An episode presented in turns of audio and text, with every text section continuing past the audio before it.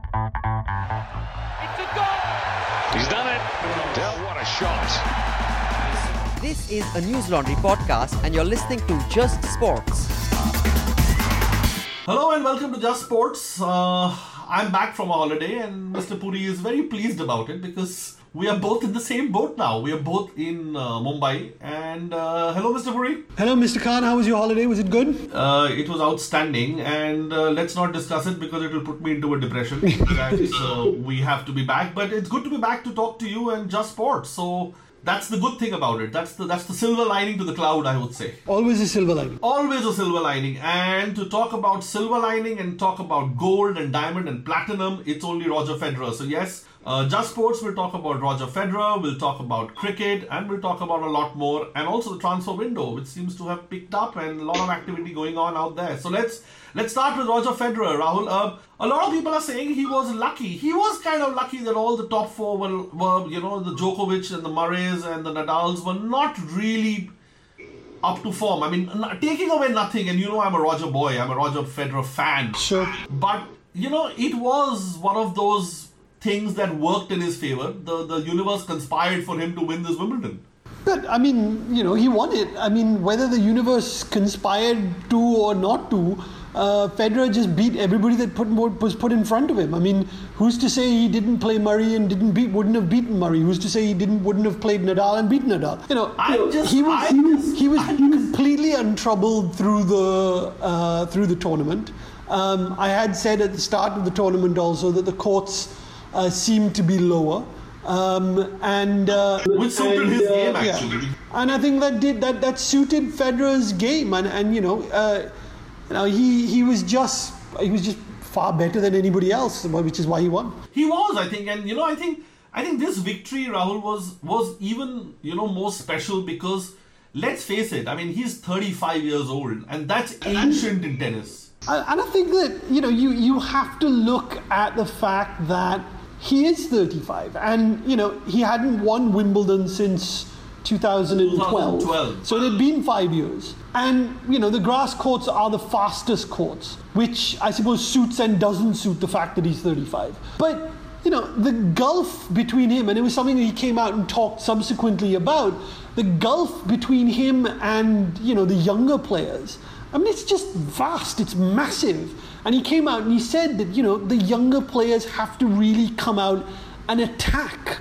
You know, and you saw it in the final. Here was Cilic, all six foot six of him, him, big serve, big backhand, but he just went to glue. I mean, he went to absolute jelly um, on that court. And, you know, I think that, that Federer's point was, you know, that these young guys, they may have talent, but unless they step up and take take these things, they're they're always. I mean, Fed, who's to say Federer doesn't come back next year and win? Yeah, I mean, and, and one more thing, Rahul. You know, the, the, the, the victory again, you know, reiterates your point and, you know, my point that we have kept discussing the gulf between the top four and the rest. I mean, Murray, Djokovic, Nadal, Federer, and the rest just seem to fall apart. There is there is nobody out there. No, there isn't, and, and dis, this despite the fact that you know that, that that those top four are now towards the end of their careers. I mean, you know, we Absolutely, they're all touching 30. They're all 30 plus. they're all t- either touching 30 or into their 30s. I mean, Federer's case, he's, he's, all, he's, you know, he's, he's halfway into his 30s.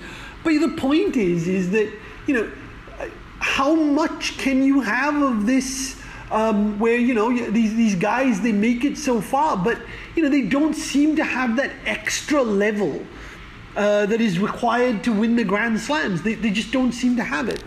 Um, and, uh, you know, it looked like a cruise, and unfortunately, the, the final was wasn't a great spectacle because Cilic went to pieces. But you can't blame Federer for that. That's not his fault. No, absolutely, Rahul. And the same was true in the women's game. You know, it was just all over the place.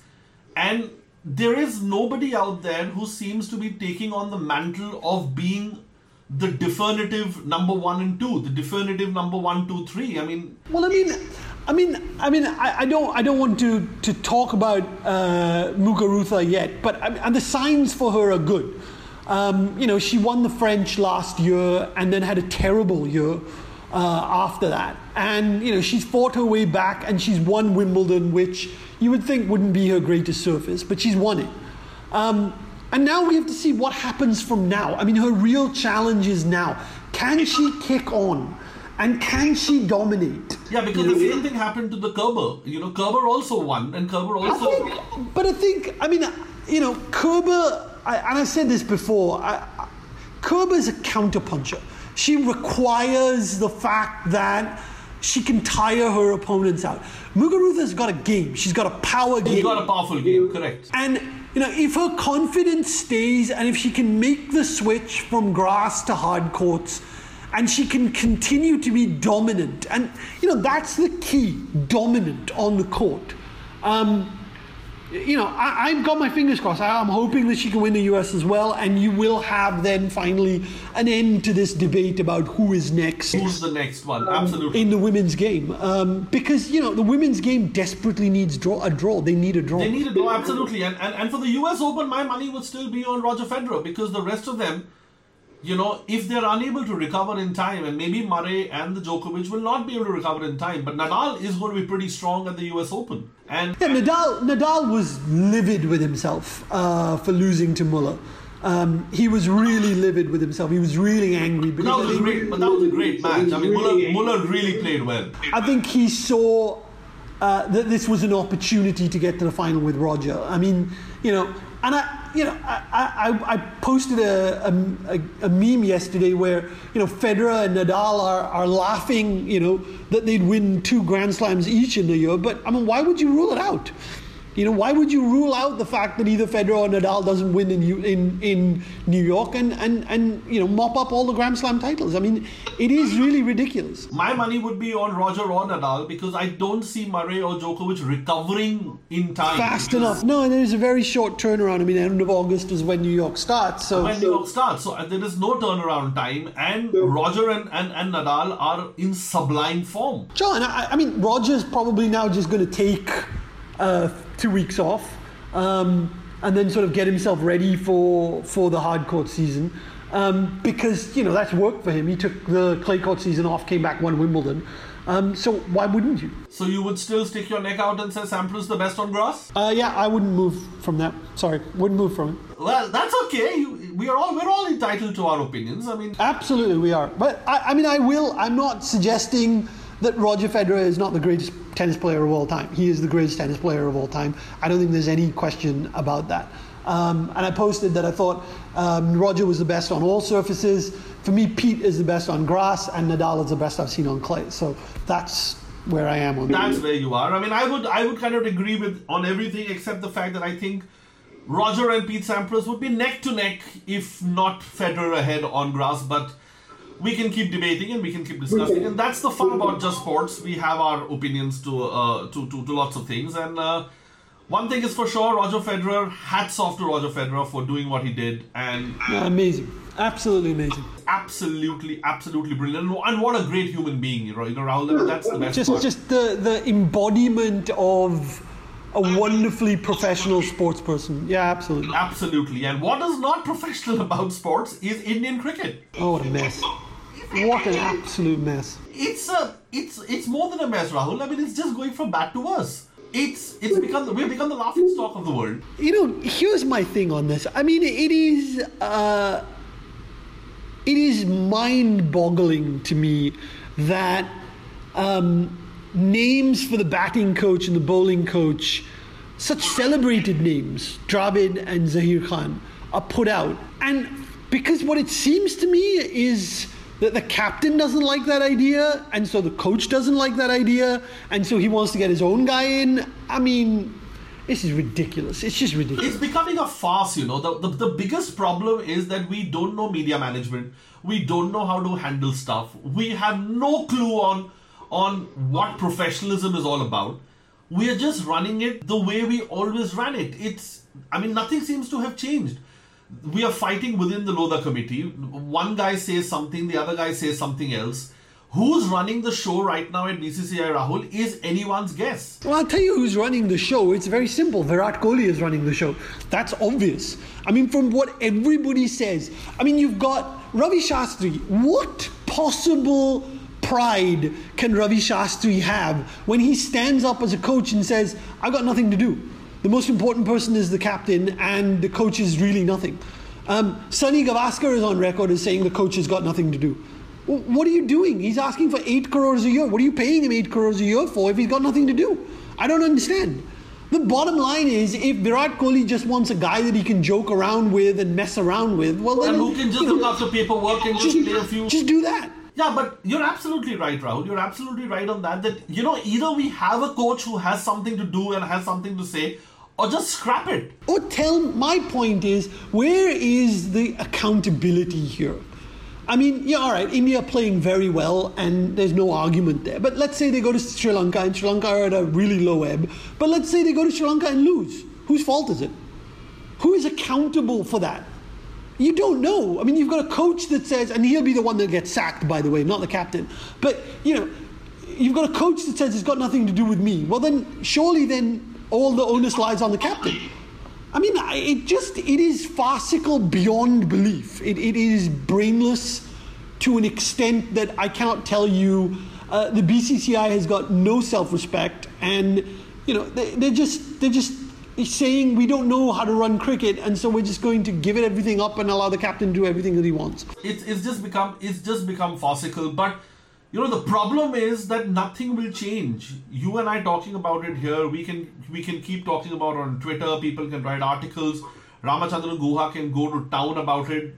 But the problem is nothing is going to change. Nothing is going to change. Yet today in the morning there was an article, I, I can't remember, it was either midday or, or Mumbai Mirror, about the fact that the BCCI called a press conference um, on like 15 minutes notice where they assembled six people to talk to the media about this whole uh, batting coach, bowling coach fiasco. They spoke to the media for five minutes and then closed the press conference is this how to deal with the media? I mean, is this how you, you get your. I mean, surely, uh, you know, there has to be some res- more respect to the fans of this country, the media of this country, than, than, than things like that. I mean, it's, just. the part is Rahul, the fans are going to lap it up. You know, they'll go win in Sri Lanka. Everybody will be happy. They'll be all it'll all be forgiven. It's just a farce, and unfortunately, that's the truth. Beyond farcical. You know, it's beyond farcical, and and and it's not going to change. So, yep, we are going to be left with a bunch of jokers, with a bunch of you know uh, unprofessional people who are going to run cricket. But that's the way it is. And and and moving on from there, I mean, England England just had like a a, a lesson in, in cricket from South Africa. I mean, after the first test, it didn't seem like that, but South Africa came back very, very strong. and with a weakened side. I mean, I'd argue that they were playing a weakened side. I mean, They didn't have Rabada. They didn't have Rabada. Um, but they bounced back fantastically. And, and England have got to take a long, hard look at themselves. They have lost seven out of their last test matches. Um, there is clearly a problem in English cricket with with uh, with with test matches. Clearly, um, that is an issue, and uh, it's clearly something that they're going to have to. And you had, and I think you had, mess, you had, you had mentioned it on Twitter also, Rahul, that you know they need they need opening batsmen. Their opening batsmen are not are not working. Their middle order, except for Joe Root, you know, does not seem to have the balance that it needs, and and and that's where the problem lies with Indian uh, with English cricket. I mean, the it, it's it's a it's a big problem, and Michael Michael Vaughan has come out and said that you know they, they lack respect for Test match cricket. I, I probably agree with that. Some of the shots that they played were were ridiculous. But what I- what was really surprising to me was that they were so badly outbowled by South Africa. South Africa completely outbowled them. Um, all right, maybe they had the better of the conditions, but they used it far better than any of the English bowlers did. Far better, absolutely. So yeah, I mean, it set up the series pretty well now, Rahul. I think the third test is going to be interesting because pivotal now because Rabada's back. Um, he will now probably back up uh, Philander and Morkel, who bowled so well. Chris Morris has come in and bowled very well. Maharaj seems to be bowling well. The spinner seems to be bowling well. Yeah, they're bowling really well. I mean, England have got a real tough, real tough uh, fight here. Yeah, it should be fun to watch. And moving on to our last topic, the transfer window, Rahul. I mean, that seems to be going in a in a pretty interesting kind of way. I mean, you don't seem too happy about it, but it's 222 million is what euros. they're going to pay Neymar. I mean, they're going to pay 222 million euros. Isn't that the GDP of a country? I mean, really, it is bonkers. Absolutely bonkers. The amount of money being talked about for players, Rahul, is is just. I mean, Manchester United would end up spending about 200 million pounds, you know, on, on getting the four players that Mourinho wants. It's mad. And, you know, Liverpool are throwing around 70, 80 million pounds for a player, and they're not even getting them. You know, the, play, the, the, the, the, the thing is here is that I think everybody, all the clubs know that this is a, this is a seller's market you know, and they are really holding on to their players. I mean, let's, let's, let's, let's, let's, let's be clear also about it, Rahul. I mean, yes, I'm a United fan, but 75 million for Lukaku, I mean, that's like a shitload of money. That's bonkers. I'm sorry, that's crazy. Um, but, you know, you, you can't deny that if you want to look around for a guy that scores 25, 26 goals a season, that's what you're going to have to pay now. That's what you're going to pay for that. I mean, and that's that's the ridiculous part of it the amount of money being spoken about with players and you know with people is just is just stupid. No, but I, I think that that's just showing you how much money there is in the game today, and what what the price of success is, and the price of admission into the Champions League today means that you need to spend 200 to 250 million pounds in a transfer window. Otherwise, there is no admissions to that Champions League. There's no admissions to that to that elite club. I mean, you know, Everton are the big spenders this summer. Um, they've bought five or six players. They've spent crap loads of money on on uh, on players. They spent 30 million pounds on on a goalkeeper from Sunderland. Um, but that's what the price is these days. I mean, how can you argue with it? You know, you can't argue with it, Rahul, because of the amount of money that TV rights and Champions League rights and all go for. You need these big boys, and you need to sell T-shirts. I mean, football has become all about endorsements, all about merchandising, all about the rest of the stuff other than football. And you know that's the reason probably Zlatan wants to come back to United and does not want to go to the US. No, obviously. I mean, you know, for Zlatan one more year, and Mourinho has indicated that he may may yet grant him a contract. I mean, one more year. Um, why not on the wages that he's on? I mean, even if he plays 15 games a season, on the wages that he's on, why not? I mean, I think there's so much incentive now for players um, to stick and not necessarily twist on clubs. Um, and there's so much incentive on these smaller clubs to sell up and on that money buy five or six players that could save their season. Um, I, I, don't see it calming down uh, until we get into August. I think that's when. No, it's going to be crazy. I think now it's going to get crazier because you know everybody will want to ramp up the deals now everybody will want to get the players and it's i think the one club that's that needs to really spruce up their spending is Chelsea because they don't have a striker. But they're Premier League champions and they can't get their hands on a player. I mean, it's it's crazy. That's the funny part of it, you know. I mean, they're Premier League champions. They've got everybody. They've got everything. They can't get a striker. They can't get a player. They can't get a player because, again, I think the managers have. You've got these powerful managers now right? And they're very, very committed to what are the players that they want. They don't want just any players, they want these players. Absolutely. And I think that the whole of Europe has wisened up to that fact, and they know, yeah, he wants that player. So I'm just going to stick an extra 25% on it, and let's see if they bite. Yep. So that's it's, it's going to be fun. A lot of money being spent around, lots of things happening. So we're going to keep a lookout on that. And that's it from this time's Just Sports. Apologies for last time. I was on a holiday, so you know, I couldn't get to an internet connection, and so we couldn't record. How dare you choose U2 over us, Summer? Yes, I chose U2 over Just Sports, Rahul. I completely apologize for that. But thank you very much for your time. Thank you very much, Rahul. Once again, lovely talking to you. And uh, this is all that we have for Just Sports. We'll be back next week regularly talking about sports and talking about everything else that goes with sports. So keep listening and. Uh, enjoy everything the life has to offer. All the News Laundry podcasts are available on Stitcher, iTunes, and any other podcast platform. Please subscribe to News Laundry. Help us keep news independent.